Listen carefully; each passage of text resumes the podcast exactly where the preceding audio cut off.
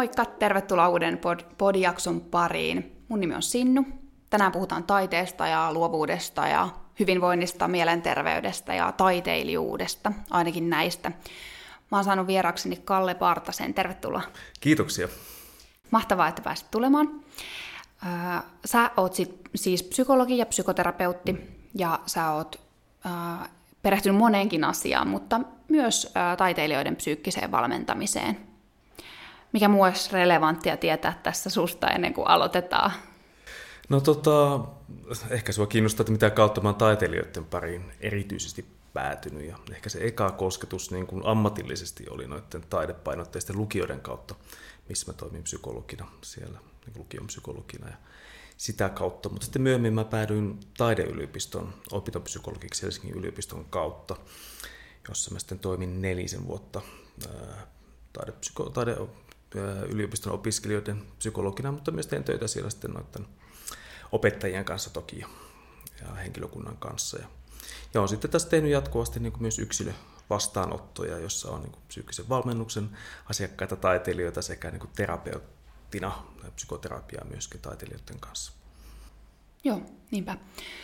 Onko niin, että sun lähtökohtana, mä katson sun nettisivulta, on lähinnä niin kuin toi HOT, eli hyväksymis- omistautumisterapeuttinen suuntaus, vai minkälaisia?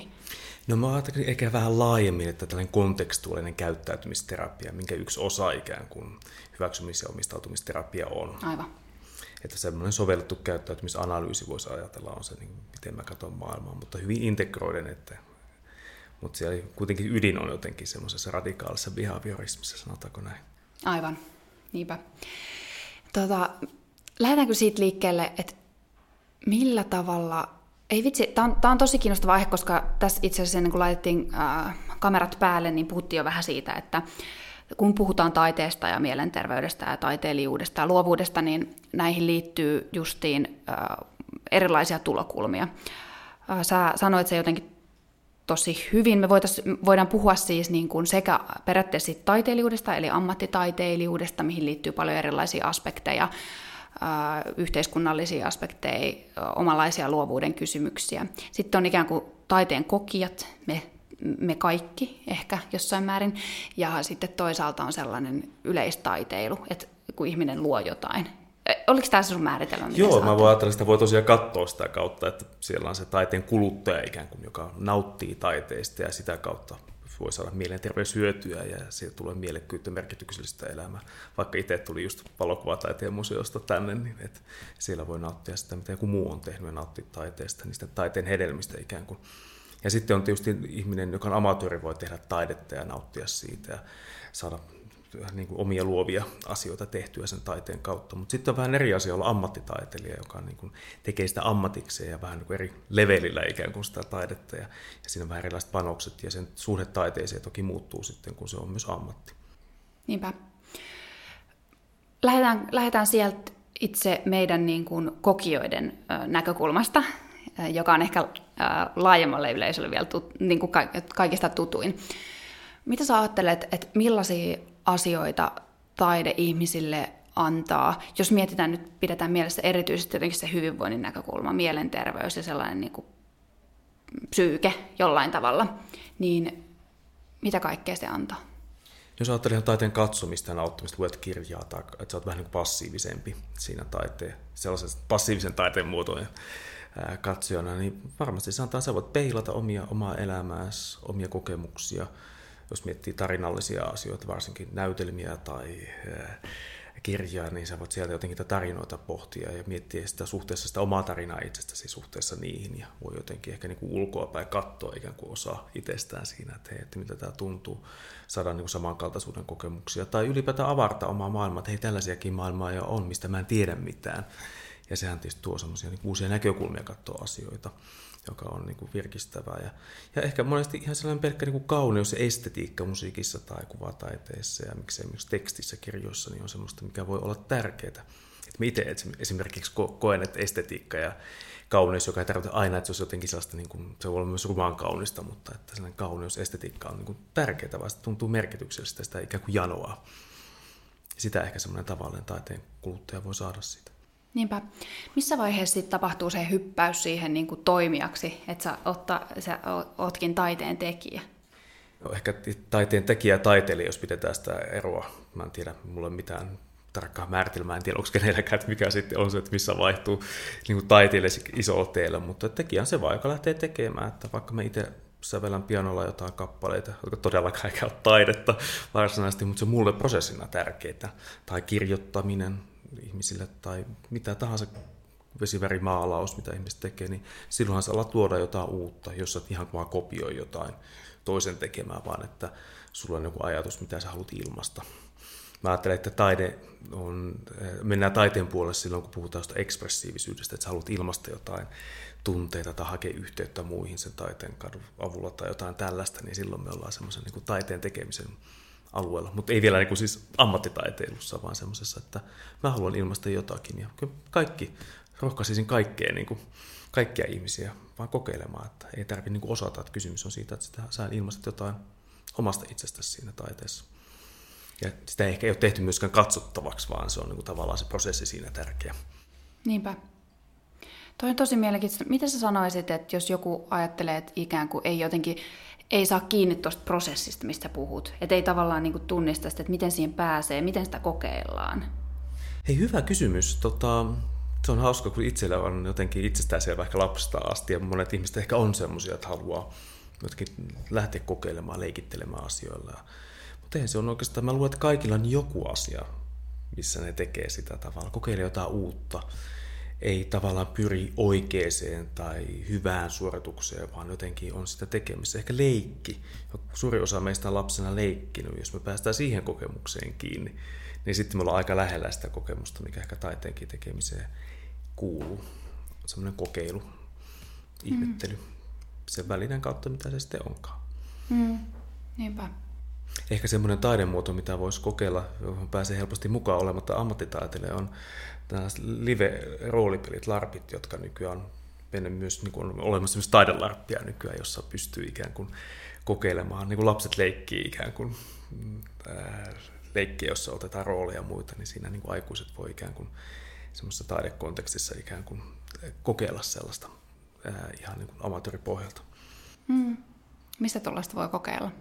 No Suomessa varmaan, jos mä luulen ihan googlaa live-rooli-peli, niin löytyy erilaisia sivustoja, erilaisia larppeja, joissa sitten pystyy tällaista lähteä kokeilemaan, jos sen tyyppinen kiinnostaa. Mm. Tokihan sitten meillä on kaikkia kuvataide mm, äh, kerhoja tai äh, yhteisöjä tai kirjallisuuspiirejä ja muita, missä voi lähteä kokeilemaan. Sitten on se taiteella mikä hyvänsä, niin sitä omaa prosessiansa. Mutta ehkä mä mietin semmoisena, missä ei tarvita niin paljon alkutaitoja ikään kuin, ei tarvitse osata – osata niin paljon sellaisia perustaitoja, niin se voisi olla helppo paikka aloittaa vaikkapa. Tosi hyvä idea, niinpä. Ja sit, mutta toisen ehkä on, että, että monet kokee, että jo moniin lajeihin tai lajeihin, niin taiteen lajeihin tarvitaan niin paljon alkutaitoja, että sit jos kokee, että, että ei ole jotenkin niitä alkutaitoja jossain lapsuudessaan saanut, niin sitten on ehkä vaikeampi hypätä, mutta, mutta toisaalta en mä tiedä. Nykyään on onneksi kaikenlaisia tiedätkö, alkeisryhmiä aikuisille ja muita niin kuin kaikessa mm. mahdollisessa. Että se on aika ihanaa. Kyllä, kyllä joo. Ja sitten se onkin, että mäkin ajattelen, kun mä teen jotain, niin se on se prosessi, mikä mua kiinnostaa. Ei mua niin kiinnostaa se, että kuuleeko joku sen lopputuloksen. Se, mä haluankin pitää sen sellaisena, että se on se tekeminen on, on ihanaa. Että se sitten on vähän toisarvosta sitten se lopputulos ikään kuin siinä.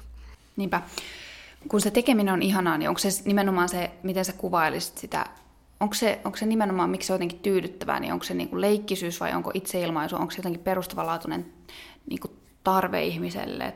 Mä luulen, että se on molempia. Että se on sekä tarve, ehkä itseilmaisu meillä kaikilla on. Jos miettii, että meillä on niin tarpeus yhteyteen muiden ihmisten kanssa ja meillä on tehdä sellaisia asioita, jotka meille tuntuu tärkeiltä ja pystyvyyden kokemusta pystyn ja osaan tehdä. Se on tietysti osa taidetta myöskin. Ja jotenkin luoda järjestystä maailmaan yksi perustarpeista ja jotenkin tuntea tunteita on yksi tarpeista, mikä kanssa taiteen tekemissä voi tulla. Ja semmoisen niin kuin, ää, turvallisuuden rakentaminen, syy-seuraukset, mistä asiat tulee, mihin ne menee, niin sekin voi olla osa, osa sitä prosessia. Tehdä niin kuin maailman ymmärrettäväksi, selkeäksi, ennustettavaksi. Niinpä. Tuossa oli jo erittäin monia asioita ja perustarpeita, mitä se sitten voi täyttää. Kyllä. Ja, ja toi pystyvyyden kokemus on mun mielestä varmaan aika oleellinen, tai jotenkin ajattelisin, että se on ehkä monessa, että silloin kun sä saat sen tunteen, että, että sä niin kuin, että, että sä, sä jotenkin saat sen hyvän niin kuin, palaute, mutta palautteella mä tarkoitan myös, että sehän voi olla niin kuin vaan sellainen hyvä olo tai mieli tai Joo. joku, niin, niin sittenhän se vahvistaa sitä, niin kuin, että tätä mä voin jatkaa. Et sen takia nyt mahdollisuuksia varmaan kannattaisi antaa erilaisille niin kuin kokeiluille ja erilaisille mm. taiteen muodoille. Että, koska joskus mä mietin sitä, että mikä tavallaan mikä erottaa ihmiset, jotka, läht, jotka niin kuin loppujen lopuksi tekee, niin kuin, tekee taidetta tai sitten muita, tai on vaan osana luovaa prosessia, niin, niin on kuitenkin varma, tai en mä tiedä onko se näin, mutta mulla tulee mieleen, että se on niin kuin jotenkin se, että sulla on kokemus siitä, että mä pystyn tehdä tämän. Että mä, mä, niin kuin, mä ehkä osaan, tai mä jotenkin niin kuin siedän sen, jos mä en osaa, tai, tai jotain tällaista pystyvyyteen liittyvää. Siinäkin semmoinen rohkeus on tosiaan, että uskaltaa lähteä kokeilemaan. Tokihan monet on lähtenyt jollekin taidealalle, että on kehuttu pienenä tai että sä oot hyvä piirtämään tai muuta. Ja hei, tästä me saatiin positiivista vahvistusta ja tämä voi liittyä niihin ongelmiinkin, mitkä sitten liittyy, että olen hyvä vain jos. Mutta ehkä se iso ongelma luovuudella tulee oikeastaan millä tahansa, jos siellä on se ääni, joka sanoo, että on pakko, mun täytyy. Ja se voi ammattitaiteen tulee just esille, että mitä muuttaa ajattelee, miten, millaista kritiikkiä tästä tulee olemaan mikä mun asema on kentällä, jos mä teen tälleen tai tolleen, ja mitä muuta ajattelee musta, kelpaanko mä koordinoituminen minä. Ja parhaimmillaan se on sitä tosiaan, että jotenkin unohtaa sen, että uppoo sinne ikään kuin taiteen maailmaan ja lähtee vaan tekemään sitä asiaa. Ja monelle se on ehkä, jotka on ammattitaitoja sanoa, että ei ole niin valinnan varaa, tai että mun on vähän niin kuin, vähän niin kuin pakko tehdä. Että se tuntuu niin oikealta tehdä sitä taidetta. Mm. Mm. Mitä jos, jos puhutaan lisää tuosta ammattitaiteilijuudesta, että mi, mitä tuohon liittyy, niin miten, millaisia niin kuin prosesseja sä oot nähnyt tai mitä siinä tapahtuu siinä siirtymässä jotenkin siihen ammattilaisuuteen? No sehän monesti, että jos mietitään, että se on ollut harrastus ja jos puhutaan, niin kuin, jotka päätyy sitten se on ollut rakas harrastus, sellaista mitä haluaa tehdä, että se on sellaista, että vanhemmat on pakottanut jossain vaiheessa sitten he vaihtaa yleensä ammattia joku muuksi siinä kohtaa, mutta että se on rakas harrastus, missä on ollut, mikä on ollut sellainen kanavointiväline, missä voi purkaa erilaisia asioita tai käsitellä asioita ja se on luonut, ollut mahdollisuus luoda sosiaalisia yhteyksiä. Tavallaan se on ollut niin vahva identiteetin osa-alue, kun sitä on ammattitaiteilla yleensä niin harrastanut sitä lapsuudesta, nuoruudesta asti. Niin sitten se, mikä on ollut vapaa-aikaa, sellaista palauttavaa jotenkin, tosi tärkeää, siitä alkaa tullakin ammatti opiskelun kautta. Ja sitä vaihetta mä oon paljon nähnyt sitten, että on, se ollaan siinä rajapinnalla ikään kuin, että tulla intoa täynnä, että jes, tätä mä haluan tehdä ja yhtäkkiä, että hitsit, että se mikä oli sulla palauttavaa, niin ei ehkä enää olekaan. Että jos me mietitään niin kuin elämän niin kuin peruspalikoita, mitä mä asiakkaiden kanssa niin kuin peilataan, on se, että sellaista kakkua, jossa olisi neljä osa-aluetta. Yksi on niin kuin työ ja opiskelu, semmoinen niin pystyvyyden alue ehkä. Ja sitten on tällainen play tai playfulness, leikkisyys. Joku semmoinen, mikä on vaan ihan mukavaa sen tekemisen kautta. Mitä taide monesti on, eikö vaan? Että se on siellä ollut heillä tavalla harrastuksena. Ja sitten on tota, terveys ja ihmissuhteet toki siellä niin kuin myöskin neljänneksenä. Mutta tässä jotenkin nämä kaksi neljännestä, se työ ja opiskelu ja sitten tämä niin kuin, vapaa-aika, palautuminen, leikkisyys, niin ne alkaa niin kuin sekoittumaan tietyllä tavalla. Ja sitten sinne ei välttämättä, kun tämä alkaa siirtyä sinne työn paikalle, tämä vapaa-aika, niin sen vapaa-ajan paikalle ei tulekaan oikein mitään muuta. Koska niin tavallaan aina ennen se taide on palauttanut. Se ei välttämättä enää olekaan palauttavaa samalla tavalla kuin ennen. Niin, että tavallaan se säilyy ikään kuin harrastuksena ja menee niin kuin työn paikalle, vai mitä tarkoitat? Että Tarkoitan sitä, hei hyvä kun kysyt, on hyvä täsmennys, että nimenomaan niin, että se tavallaan, ei, tai oikeastaan se työ tulee sinne niin kuin päälle se vapaa-ajan päälle. Joo. Eli tarkoitan sitä, että se ei enää välttämättä olekaan enää harrastus, vaan se on sitä opiskelua, se on sitä työtä, se on mun ammatti. Ja tavallaan työ ei meille kaikille välttämättä ole niin palauttavaa, että mäkin juhlin tässä, kun pääsee vähän lomailemaan. niin tota, mm. et, et se ei olekaan samalla tavalla palauttamaa kuin se ennen oli. Ja sitten voi vähän ihmetellä, että miksi mä uuvun. Tai ennen oli, ja sitten onko, mä tehnyt väärän valinnan, koska mä uuvun tässä. Tämä oli ennen niin palauttavaa ja mä tykkäsin tässä. Nyt mä huomaan, että mä alan vältellä tätä.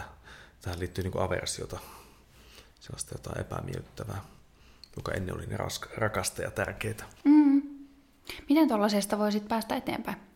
No siinä on aika kaksi tavallaan linjaa, mitä mä lähden, jos me lähdetään työskentelemään, ja lähdenkin työskentelemään, niin mä lähden tutkimaan sitä, että mikä tässä on tärkeää tässä niin kuin taiteessa sulle niin oikeasti tärkeää, että mä näen sen toisen silmistä, että nyt, nyt sillä syttyy jotakin, että tämä on tärkeää, tämä on mielekästä, tämä on sitä, minkä takia mä oon tehnyt tätä.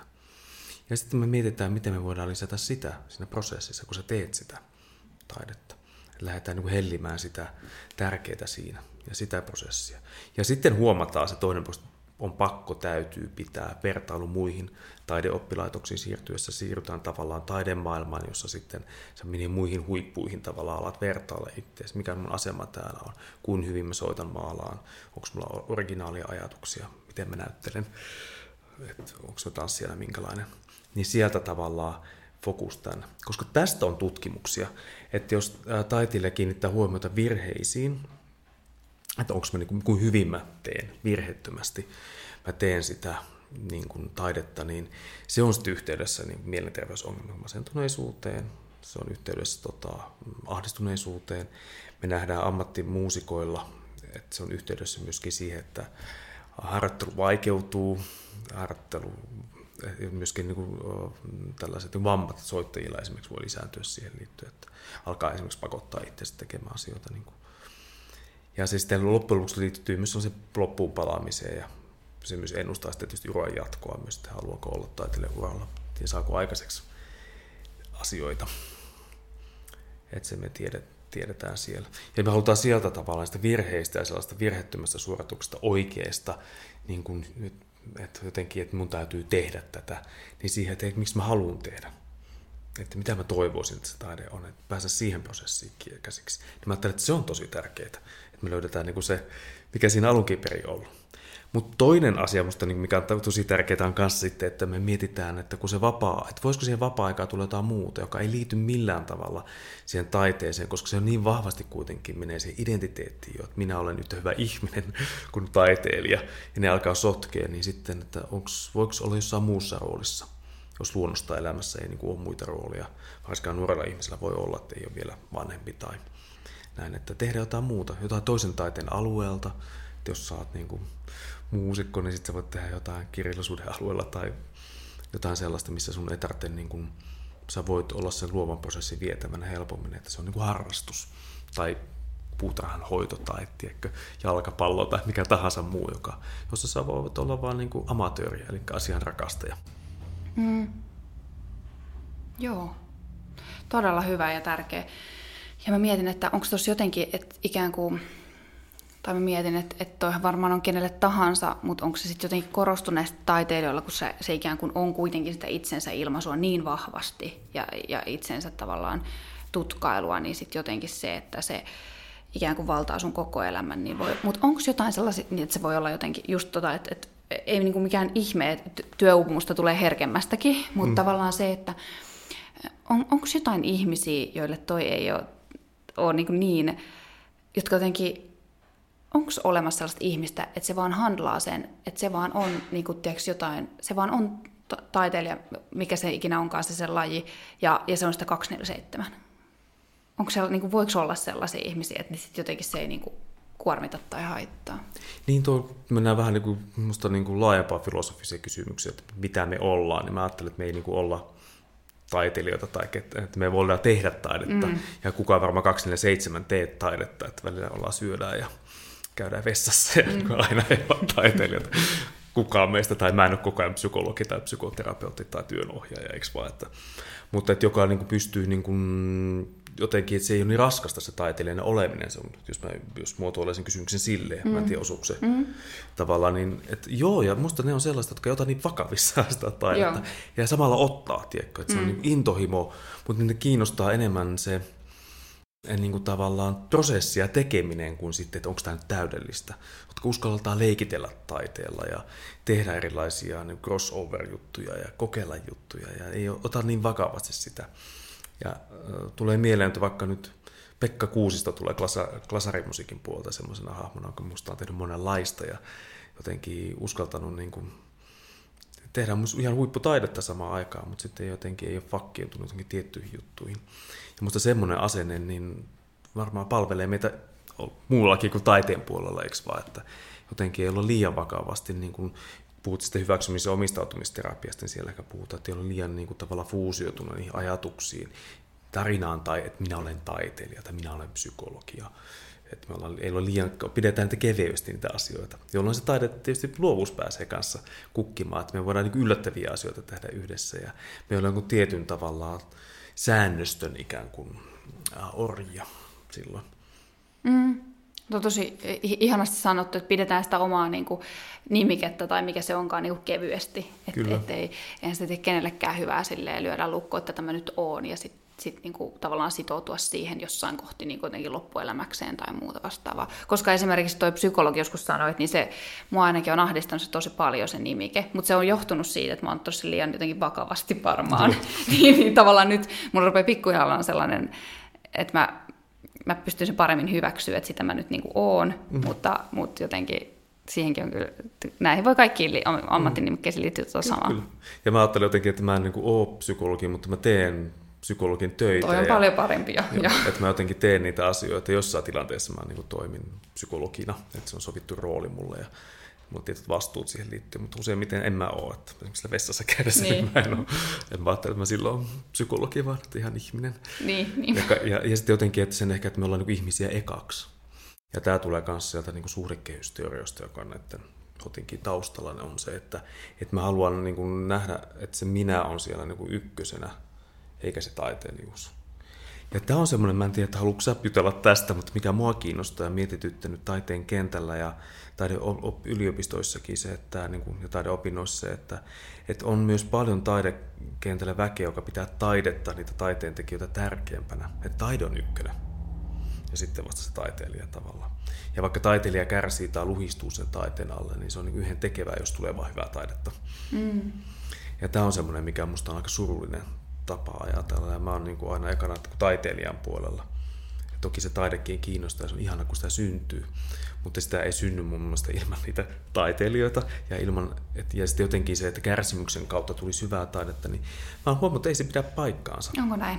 Ja että oikeastaan päinvastoinkin, että toki kärsimystä voi käyttää niin kuin, että sulla on jotain kerrottavaa ja näkemyksiä ja näkökulmia maailmasta.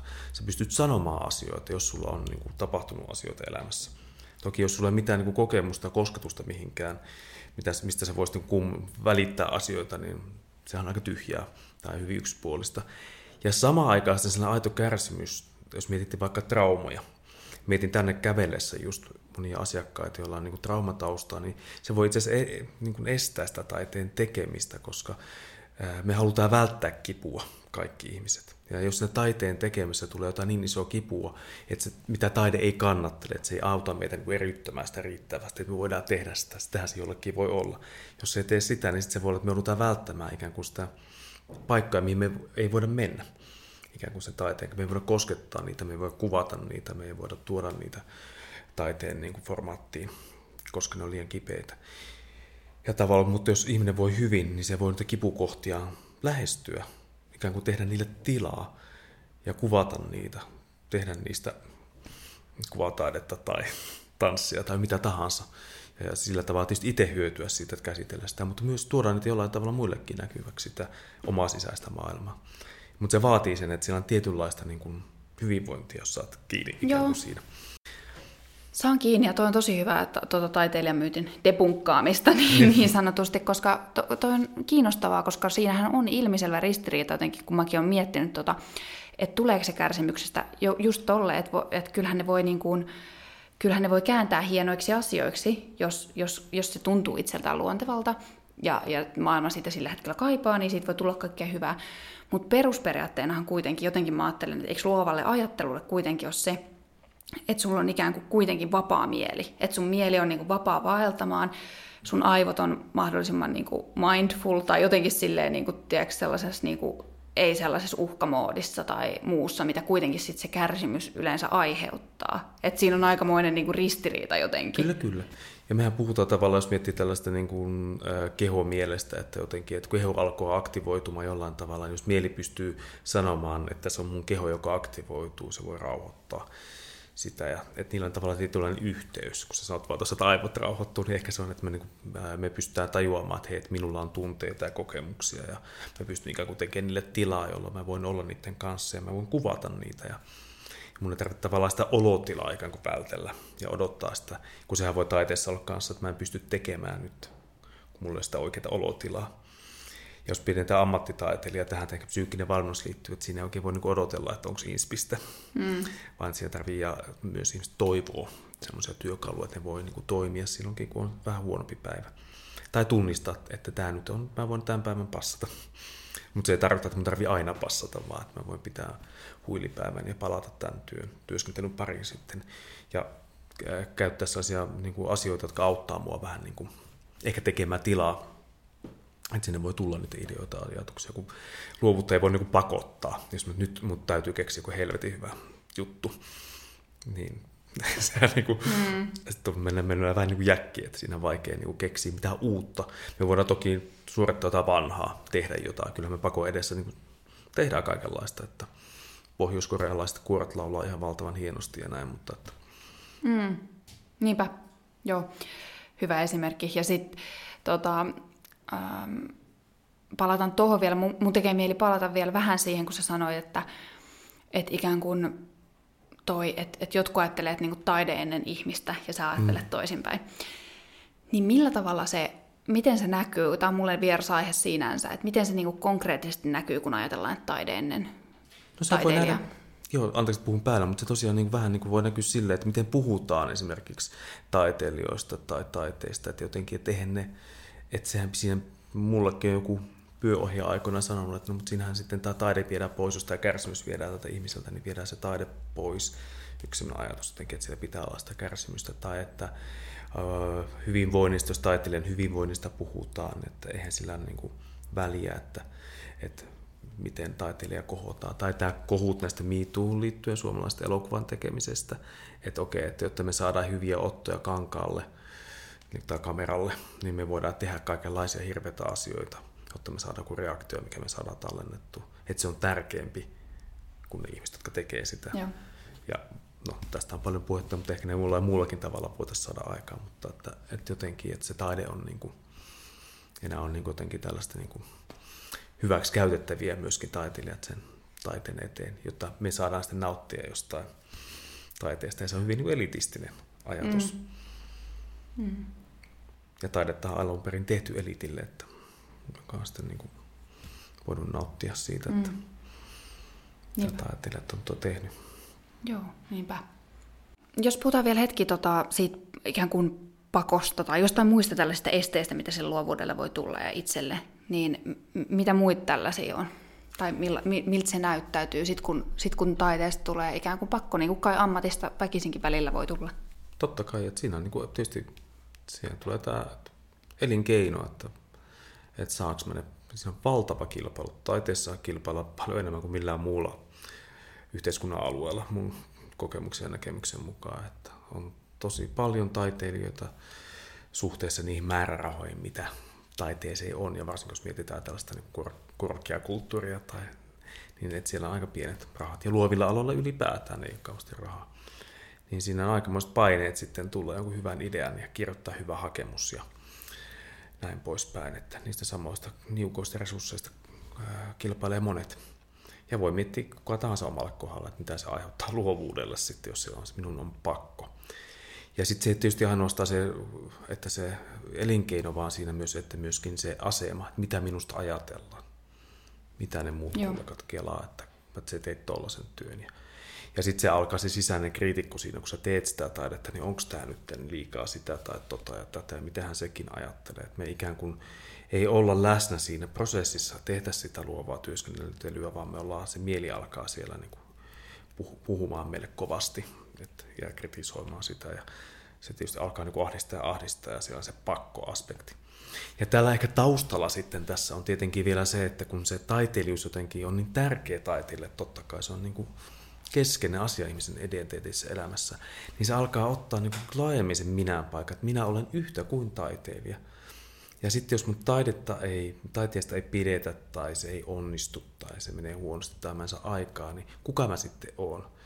Ja se on myös vertailussa siellä taidepiireissä ikään kuin tai sillä kentällä, niin mikä mun ränkkin ikään kuin siellä on, niin alkaakin olla koordinoitumaan siihen, kuin hyvä ihminen mä oon mikä tietenkään ei oikeasti totta, mutta se voi helposti mennä vähän sillä tavalla. Ja sitten voi oikeasti, mistä on kysymys siinä, että kun ei saa tehtyä taidetta, että hylätäänkö mut, kelpaanko mä niin kuin ihmisenäkään ylipäätään.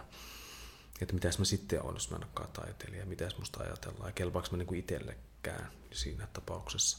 Ja ne on niin kuin aika voimakkaita tunteita, ne ei ole mikään ihan pikku fiiliksiä, vaan sen takia ne on niin kuin todella, todella isoista asioista kysymys niin kuin tässä kielellisessä keitoksessa ikään kuin, vaikka ei tietenkään oikeastihan ei niin ole, että eihän kukaan nyt lähe, läheiset ihmiset hylkää heitä, tai jos mä mietin omia taiteilijaystäviäni tai vaikka asiakkaita, niin ei heidän arvonsa tule heidän taiteestaan tietenkään. Mutta kyllä mulle itsellekin voi tulla niin kuin tässä psykologikenressä se, että hei, että mä alan identifioitumaan niin paljon siihen maailmaan joskus, että, että kuka mä sitten olen, jos mä en ole sitä, tai jokainen voi miettiä omalle kohdalle omaa ammattia tai jotain tärkeää asiaa itselle, niin mitä jos mä en olekaan sitä, mm. miltä se tuntuisi. Niinpä. Miten tuon ajatuksenkaan niin kun ihmiset sit selviää? No jotkut aika huonosti mm. ehkä, että se on niin kuin sitä, ja mä, siinä on aika paljon työtä, mitä mä teen terapiassa kaikkien asiakkaiden kanssa, mutta myös taiteilijoiden kanssa, että se on tärkeä osa meidän identiteettiä ehkä, mutta se on kuitenkin vaan niin kuin osa. Minä en ole yhtä kuin taiteilija. Että minussa on se taiteilija ja taiteilijuuskin on se tekemistä, eikä vain jotain, että on tai ei ole, vaan se on se on niin kuin tavallaan samalla tavalla, että mä teen psykologin töitä, niin mä voin tehdä taidetta. Ja siitä voi syntyä sitten se taiteilijan ura ikään kuin. Mutta se ei ole semmoinen niin kuin state of being tavallaan tai sen olemisen tila, vaan se on niin kuin tekemistä. Mm. Se on tosi hyvä erottelu, koska toihan suojaa myös niin monelta. Että jos sun tekeminen menee huonosti, niin se on kohdistettu itsen ulkopuolelle ikään jollain tavalla eri tavalla kuin sitten se, että jos taiteilija, sinä taiteilija tekee huonosti, niin se on siinä se on niin syysi jotenkin lähempänä itseä, tai itse siinä. Ja tietysti teatteripuolella puhutaan paljon tästä, ja impron puolella, mokaan mahdollisuus, niin se on niin kuin, tavallaan, jos alkaa pelkää näitä virheitä, niin että se voi koskaan tehdä mitään uutta, koska milloin tahansa tekee jotain uusia asioita, niin silloin tulee tehtyä virheitä. Ja jos mä mietin taiteilijoita ja vaikka artisteja, mitä mä tosi paljon arvostan, niin on heilläkin ollut kaikenlaisia niin sivuaskeleita ja tosi kummallisia teoksia tai jossa, jotka nyt ei ihan mennyt nappiin, mutta se kuuluu siihen prosessiin ja se niin kuin tavallaan aika hyväksyttävä, että, että se on se prosessi on tärkeää. Ja näin kirjailijat monesti kuvaa sitä, että jos mä kirjoitan kirjan, niin sitten kun se on vähän niin kuin se tehty se kirja, niin se on vähän niin kuin jo vähän epäkiinnostavaa, että se on se, ehkä se prosessi siihen kohtaan, kun kirja on valmis tärkeintä. Mutta heillähän se on jännää, koska sen jälkeen se tulee näkyväksi. Se alkaa kiinnostaa sitten yleisöä, kun itse on vähän jo mm. ikään kuin ohi siitä mm. jutusta, että se, on, niin kuin, se oli jo tehty. Mm. Mutta muut haluaa sitten niin kuin ikään kuin kuulla ja puhua siitä. Mm. Se voi olla toisaalta help- helpottavaakin, että ikään kuin sä oot vähän jo niin kuin yli siitä seuraavassa vaiheessa, kun muut vasta puhuu. En mä tiedä. Niin, se on varmaan henkilökohtaista, että miten sen kukakin kokee. Totta. Hmm. Mitä sä ajattelet, mitä se antaa? Tämä on random kysymys, mulla tuli tämä nyt mieleen, että mitä se antaa äh, se ihmiselle, joka tekee taidetta, niin se, että hän saa, että hän saa niin kuin esittää sen ja näyttää sen muille. No se on varmaan tota, tosi tärkeä osa sitä. Tosi tärkeä osa myöskin, että tietenkin me halutaan tulla nähdyksi monesti taiteen kanssa. Ja kun mä kysyn niitä tärkeitä asioita, niin yksi on jotenkin, että mä voin jakaa jotain henkilökohtaista muille tai mä pystyn vaikuttamaan maailmaan jollain tavalla mun taiteen kautta. Mä hakea yhteyttä muihin ihmisiin mun taiteen kautta, mä tuun näkyväksi jollain tavalla. Niin toki jos sitä ei esitetä missään, sitä ei kukaan lue tai se on näytillä missään, niin siinä vähän menee se pointti taiteilijaltakin sit taiteen tekemisestä. Että se on tosi tärkeää, että se on siellä. Mutta samaan aikaan siinä on se kritiikki. Ja tähän liittyy myös niihin pelkoihin, mitä liittyy, koska sitten jos sä teet aidosti omana ittenäsi, niin siinä on myös se pelko paljastumisesta. Ja monesti se fuusioituminen siihen, että mä oon se taideteos. Jos siihen taideteokseen kohdistuu kritiikkiä, niin koska minä olen yhtä kuin taiteilijuus, mun taide, niin se kritiikki koskee, tuleekin suoraan niin kuin muuhun tavalla tämmöisen kielellisen niin kuin yhteen, yhteen kuin merkkien kautta ikään kuin, että minäkin olen sitten se. Ja se voi olla hyvin pelottavaa, että mitä sitten mun taulusta tai kirjasta tai muusta sanotaan, koska sehän on kritiikkiä minusta, vaikkei tietenkään niin kuin ole.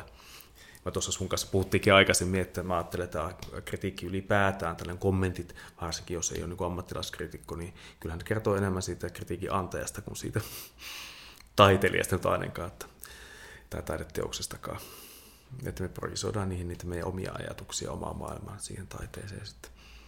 Mutta taiteilija voi ottaa se hyvin henkilökohtaisesti, se on pelottavaa. Että ikään kuin vähän niin kuin meidän lasta joku kritisoisi, että onpa rumaa tai, mm. Niin että, että, tai mitä ikinä me toivottavasti siitä sanotaan hyviä asioita, niin sama asia taideteoksia, se on hyvin henkilökohtainen ja toivoisi, että se otetaan hyvin vastaan. Niinpä. Mikä on sun mielestä hyvä vastaanotto silloin, jos ei, ei niin kuin pidä taideteoksesta? En mä tiedä siinä, että musta kaikki tunteet on, tai jos tarkoitat, niin kun, jos on taiteilija ja sun taideteoksesta ei pidetä vaan, että Öö, jossa, no itse asiassa molempien kiinnostaa tietenkin, mutta jos, jos olet sen taiteen vastaanottaja, mm. niin sitten jos sä et pidä siitä, niin no okei, ehkä me tiedetään, että siis huono vastaanotto on sellainen, että sä menet niinku haukkumaan jotain, tiedäks, ihmistä tai Joo. jotain tällaista, mutta mikä ta- tavallaan, millainen on hyvä kriitikko?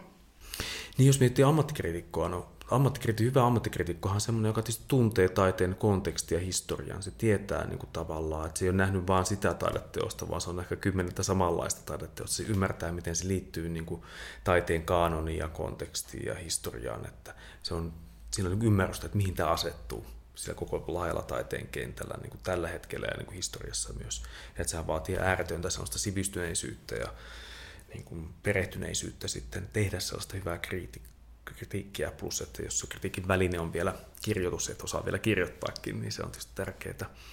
Mutta jos me emme tee maallikkona, niin ei siinä ole mitään huonoa, huonoa tai hy- hyvää tapaa kriti- kritiikille, mutta tietysti se, että jos me sanotaan, että taiteilija on jotakin, Minusta siinä, että aina on kuitenkin kysymys teoksesta. Ja semmoista aina niin semmoisen lepsun ja niin epäälykkään kritiikin merkki, jos arvostellaan sitä taiteilijaa taideteoksen sijaan. Joo. Niinpä, hyvin sanottu. Mitä sitten sä sanoisit taiteilijoille, tai mitä sä sanot, että miten, miten ottaa vastaan sitä kritiikkiä? No mun mielestä tota, kaikki tunteet, mitkä siinä nousee, niin antaa tehdä niin kuin tilaa niille. Et totta kai teet niin kuin tavallaan vähän validoiden, mitä mä tuossa puhuin aikaisemmin, että totta kai se tuntuu niin kuin, sä oot laittanut hirveästi aikaa ja energiaa siihen, tämä on sun tärkein asia. Et jos siitä tulee negatiivista kritiikkiä, niin olisi se outo, jos sä et siitä olisi niin kuin se kertoo oikeastaan siitä, että se on tärkeää sulle. Että sä oot tekemässä oikeita juttuja, jos tulee niin kuin huono kritiikki, joka tuntuu pahalta. Ja sitten sä voit miettiä itse sitä, että, että, että no muut on, sä et voi muiden mielipiteisiin vaikuttaa, mitä muuta ajattelee siitä taiteesta. Että miettii niin kuin sitä, että onko me itse, niin voiko me seisoa silti sen takana tavalla, että onko mä niin kuin tehnyt. Tietysti sitten joskus se voi olla silleen, että no mä oon ihan samaa mieltä, että mä en, niin kuin, mä en uskaltanut tai mä vähän himmailin. Ja sittenhän se voi olla opiksi että okei, että no, että ehkä mä lähden, että mä voin kuunnella tavallaan, onko tuossa jotain sanottavaa. Mutta joskus ne voi olla sellaisia, että tämä ei niin kuin, kriitikko ei nyt ole tavoittanut sitä, mitä mä olen tässä hakenut. Ja se on ikävää ja raivostuttavaa, ja, koska siihen voi liittyä sitten mahdollisuuksia saada apurahoja ja menestyä kilpailussa ja monenlaista asiaa sitten siihen kritiikkiin mahdollisesti, mutta että samaan aikaan niin se on vain yksi kritiikki, se on yksi leikkaus se ei ole se sun työ. Se ei ole sun koko taiteilijaura. Se on vain yksi kritiikki yhdestä teoksesta, näyttelystä, mistä ikinä. Niinpä. Se, ja se ei niin kerro sinusta yhtään mitään ihmisenä ainakaan. Eikä edes taiteilijana, eikö vaan, että se on kuitenkin yksi, yksi piste. Et Tuo on tosi hyvä muistutus ja sit myös mun mielestä hienoa niin kuin armollisuutta myös siinä mielessä, koska joskus miettii ja varmaan itsekin lipsauttaa usein silleen, kun näkee jotain tai kuulee jotain tai lukee jostain ja sitten jostain, mistä ei pidä joku mm. teos niin, tai muuta vastaavaa, niin sitten kyllä tulee sanoa, että ei, että toi, toi on niin huono. tai tai niin kuin jotain, toikin on niin kuin aika neutraali, mutta siis mm. tavallaan niin kuin, mutta sekin menee jo ihmiseen, että se on oikeasti varmasti opittavaa niin yleisessäkin puheessa, että miten taiteilijoista puhutaan silleen, niin kuin, että, että kuinka paljon just yhden, yhden suorituksen perusteella puhutaan ihmisestä, vaikka se oli se, se te, teos siinä kohti ja se niin kuin tavallaan, mitä, mitä hänellä oli siinä kohti niin kuin ilmasi tai miten mä sen tulkitsin tai mitä tahansa muuta vastaavaa. Paljastinkohan mä nyt mun niin kuin tyhmyyteni, mutta tulee vaan mieleen jotain niin kuin noloja esimerkkejä, missä mäkään en osannut puhua hyvin. Mutta tota, sitten, odotas, mitä mä mietin vielä tosta, että miten puhua ja miten toisaalta ottaa sitä kritiikkiä. No tuossa oli paljon, mitä sä sanoit, niin varmasti sovellettavissa muillekin kuin taiteilijoille oikeastaan tuossa, että, että miten siitä kritiikkiä kannattaa ehkä niin kuin ihan ylipäätäänkin ottaa vastaan. Ja, ja justiin se, niin, ehkä se taiteilijoilla toki se on eri siinä mielessä, että kun tehdään niin kuin taidetta, joka on niin kuin ilmestyy tai on esitys tai vastaavaa, niin silloin se jotenkin niin kuin, se pieni asia siinä janalla, niin se on vähän niin kuin, se saa isommat mittasuhteet kuitenkin, että se yleisö on kuitenkin niin paljon isompi, kuin sitten, tiedätkö, että jos mä psykologina epäonnistun yhden ihmisen kanssa, niin se on vähän silleen, niin kuin, että no, että niinku prosentti tällä viikolla meni tosi huonosti, mutta niinku kukaan, kukaan ei saa koskaan tietää. Mm. mutta sitten niinku silleen, mut paitsi sitten ne ihmiset. Mutta silleen, niinku, että, että kun taas taiteilijalla sit se niinku, jotenkin on samantyyppisiä riskejä, mitä missä tahansa julkisessa ammatissa, poliitikot tai kuka tahansa muu, että se voi saada niin kuin käsittämättömiä mittasuhteita. Mm. Se, mikä tavan, tavan ihmiselle, tavan ihmisellä puhun nyt, joka ei tee julkista työtä, niin, niin olisi vaan niin kuin ihan silleen, että että lahja ja eteenpäin. Niinpä, ja sitten varsinkin kun se on niin henkilökohtaista taide, jos miettii, että jos sä teet viihdettä, tokihan siinäkin on että miten se otetaan vastaan ja miten se menestyt, niin on tärkeää, mutta ehkä toisella tavalla, jos on vielä jotain, mitä sä oot todella niin kuin henkilökohtaista vuodattanut siihen teokseen, niin että miten se vastaanotetaan, niin kyllähän se niin kuin mietityttää itse kutakin, että, että miltä se tuntuisi, että, että niin kuin tosi jotain rakasta ja tärkeää haurasta näytet, uskallat näyttää ja sitten se lytätään, että ai tuommoista, teko tällaista paskaa, niin kyllähän se niin kuin satuttaa mm. taiteilijasta. Niinpä. Kyllä, ihan kauheita. Mm.